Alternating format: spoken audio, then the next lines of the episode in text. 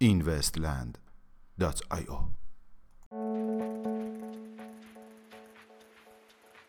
سلام.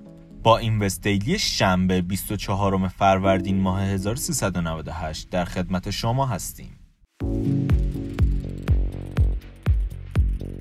پروژه بلاکچینی تور به خاک نشست به گفته دیوید چین بنیانگذار و مدیرعامل کمپانی تور در شهر سان فرانسیسکو این پروژه به دلیل عدم جذب مشتری و تبلیغات ناکارآمد از هدف خود باز مانده و به فعالیت‌های خود در این عرصه خاتمه داده است.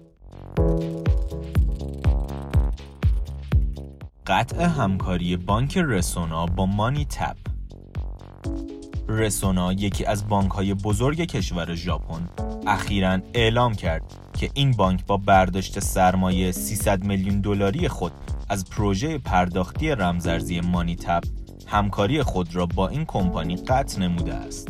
لازم به ذکر است که پروژه رمزارزی مانی تپ یکی از بازوهای پرداختی ریپل می باشد. دیدار تیم دریپر با چندی از مدیران فیسبوک تیم دریپر سرمایه گذار میلیاردر اخیرا در دیداری با مدیران اجرایی رسانه اجتماعی فیسبوک در مورد سرمایه گذاری بر روی رمزرز این کمپانی به بحث نشست. احتمال خروج رمزرز بیت کوین SV از exchange بایننس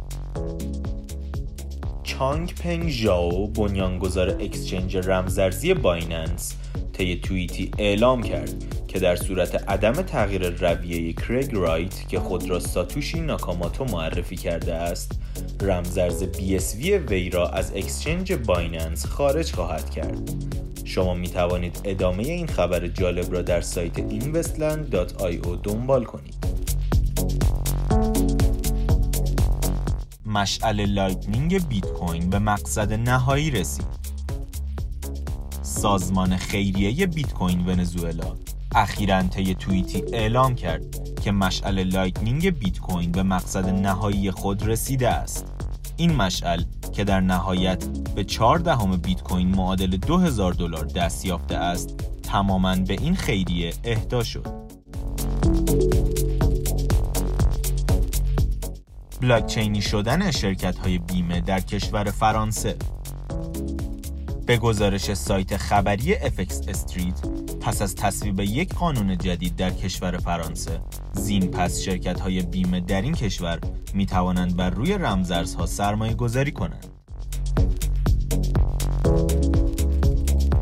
یکی از مدیران کوین بیس به فیدلیتی پیوست.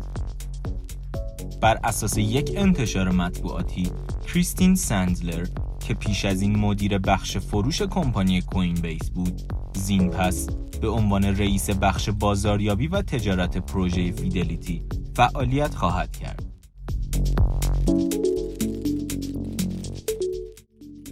نظر کریستین لاگارد در مورد آینده دنیای مالی کریستین لاگارد مدیرعامل صندوق مالی بین المللی IMF طی مصاحبه اخیرش با شبکه CNBC اظهار کرد که فناوری بلاکچین در حال شکستن و دگرگونی دنیای مالی سنتی می باشد و این امر تأثیرات قابل توجهی بر روی حاکمان امروزی خواهد داشت. میانگین قیمت 24 ساعته بیت کوین 5092 دلار میانگین قیمت 24 ساعته اتریوم 164 دلار و 59 سنت و مارکت کپ کلی رمزارزها به حدود 172 میلیارد دلار رسید که نسبت به روز گذشته 2 میلیارد دلار افزایش یافته است.